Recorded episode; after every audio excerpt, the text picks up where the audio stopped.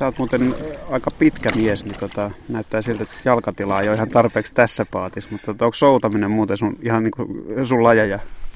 No kyllä soutaminen taittuu, mutta on niin Tämä on äärimmäisen kiikkerä, niin kuin äsken huomattiin. Tämä kasvattaa niin varovainen, että sen takia mä istun tällaisessa niin kuin risti-istunnassa, ettei vaan sattuisi mitään. Tästä Joo. kun me humahdetaan tuohon veteen, niin vesi rupeaa olemaan sen verran kylmää, ettei käy huonosti. Mennään rantoja pitkin nyt. Joo, mennään, ettei saada sen isompia otsikoita tästä aikaiseksi.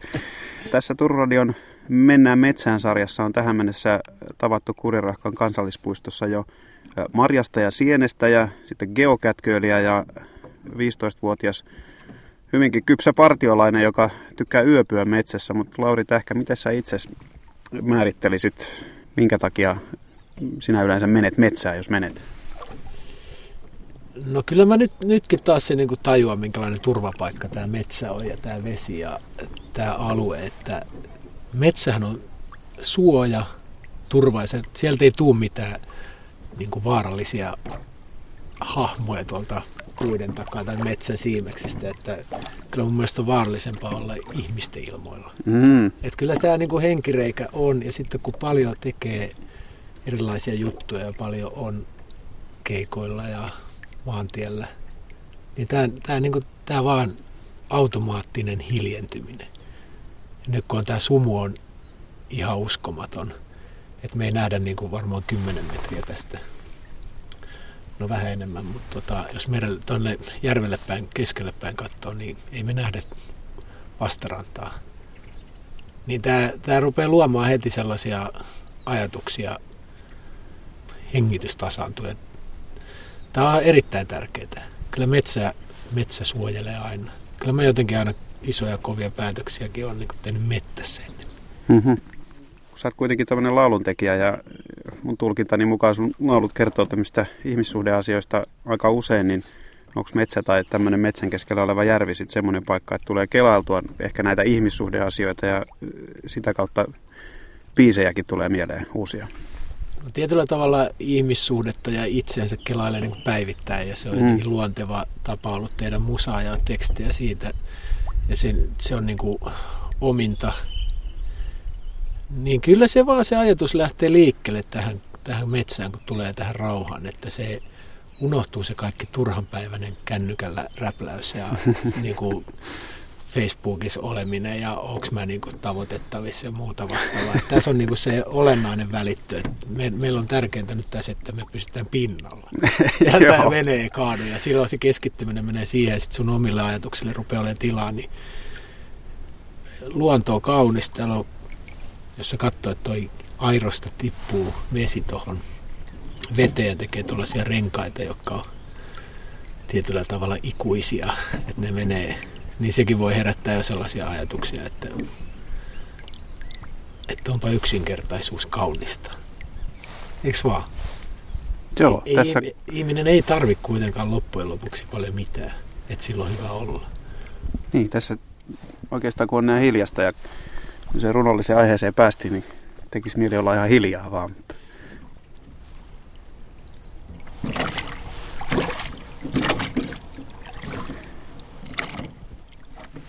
Sä olet Lauri kansallispuisto kummi. Mm.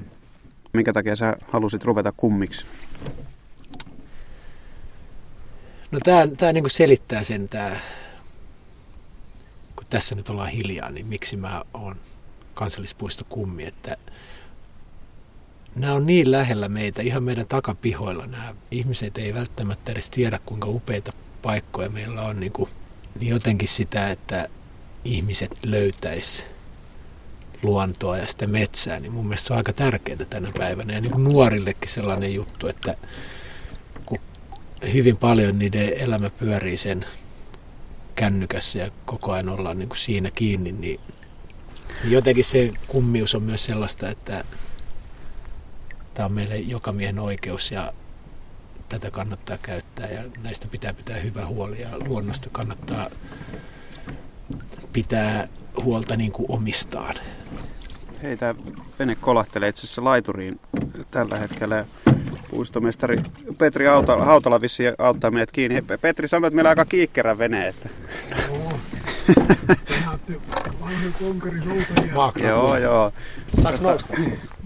Yksi, yksi, yksi kerrallaan, ettei, tota, ettei tosiaan saada mitään haaveria aikaiseksi. Anna mulle Ei nää- käsi. Anna tähän käsi. Joo, ota- ota toi airo ensin, tota, se lähti irti. No niin. Oho. Tietysti toi, Palauttaa sen takaisin. tietysti toi tähkää soutaminen, näyttikö se ihan turvalliselta? Sehän oli todella upea näköistä soutamista, mitä ne toi meni. Aika rauhallista Niin sä et nähnyt kuitenkin. mitä, kato, kun otettiin vetoja Petrin kanssa. siinä Ai jaa, vaiheessa. joo. Joo. Täällä harjoiteltiin ensi kato, ei. Hyvin Ok. meni. Hei, sanos, sanos Petri muuten, kun samalla kun vedät sitä venettä siitä, siitä ylös, että tämä Savojärvi, vaikkei tänne tulisi soutelemaan, niin, niin tässä, on, tässä on muutakin nähtävää. Tämä on yksi vähän uudemmista jutuista, tämä Savojärven kierros, eli täällähän menee, ei kaikissa kartoiskaan on välttämättä, mutta, mutta nykyään pitkospuita pitkin ja hyvää polkua pitkin pääsee koko tämän järven ympäri. Ja se on varmaan semmoinen, niin kuin, sanotaan puolipäivän retkellä aika, aika hyvä kohde. Oikein hyvä. Se on nimittäin kolme vuotta vanha. Ihan selvästi se tuo tänne kävijöitä, just tämmöisiä päiväkävijöitä lisää. Ja se sopii koko perheelle ja nopeammin Rallen kiertää juosten tunnissa, mutta tuommoinen puolipäiväretki on oikein hyvä ja saa sen koko päivänkin menemään, jos rauhallisesti menee. Niin aina saa, kun ei kiirettä pidä. Niin sanois vielä Lauri, kun tuossa jotenkin kun soudeltiin, niin, niin tuli sellainen ainakin minulle inspiroitunut olo, niin onko sulla jotain tiettyjä biisejä, jo- jotka on syntynyt tai saanut alkuideansa just nimenomaan luonnonohjelmassa, metsässä tai, tai merellä tai jossain tämän tyyppisessä ympäristössä? No on niitä aika paljonkin niitä biisejä. Sitten kun alkaa niin kuin se laulun tekovaihe, niin silloinhan putsaa kaikki kalenterin kaikesta muusta ja keskittyy siihen laulun tekoon. Ja siihen kuuluu yhtenä osana sellainen poistuminen kaikesta, kaikista valoista ja tuleminen metsään ja hakemaan sitä niin kuin itseensä ja että näkee, näkee sitä elämää jotenkin vähän sivummalta, niin kyllä se mulle ainakin se laulun tekoprosessissa se on yksi merkittävä juttu, että sä käyt metsässä, sä käyt sohteleessa, sä käyt merellä ja se luonnon kanssa läsnä, niin se on aika tärkeä kyllä, että kuulee itseään. Tässä on vähän jopa, mennään niin kuin Japanin suuntaan tässä, Mm, mm, tässä kyllä. maisemassa ja tässä tunnelmassa, että tämä on erittäin hieno hetki ja hi- hieno aamu tänään. Tätä on vaikea kuulijoille selittää, mutta tässä on niin sellainen pysähtyneisyys ja se rauha tulee niin kuin automaattisesti meihin. Että just se tunne, kun me oltiin tuossa veneessä, niin olisi parempi olla hiljaa. Siinä on vähän se sama, kun miehet menee ongelle. Eikä tarvi avautua, mutta se on, ne on niin kuin läsnä. Ja ne puhuu sanoitta. Näin mekin tehdään tästä eteenpäin. Mut sano vielä Lauri ehkä loppuun, että tota, saataisiko me tästä soutelureissusta joku semmoinen niin Savojärven ralli tai kuhakuonon humppa aikaiseksi. Että. No sai se varmaan aikaiseksi aika nopeastikin, mutta sitten tämä on niin arvokasta seutua, että tästä pitäisi saada sellaista kansallisromantiikkaa enemmän. ja sellaista semmoinen niinku nok- nocturne tyyppinen. Niin, tämä on enemmänkin, tämä on niin tyylikäs paikka ja alue, että tä- tätä ei niinku humpaksi voi vetää. Mm. Mm. Tässä pitää olla enemmän sellaista myrskyluodon maijaa. Jousikvartetilla vaan.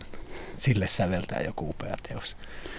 Okei, me jäämme ihailemaan tätä instrumentaalista Savojärven maisemaa. Mutta kiitoksia Lauri Tähkä, ei muuta kuin hyviä syysretkiä. Kiitos oikein paljon.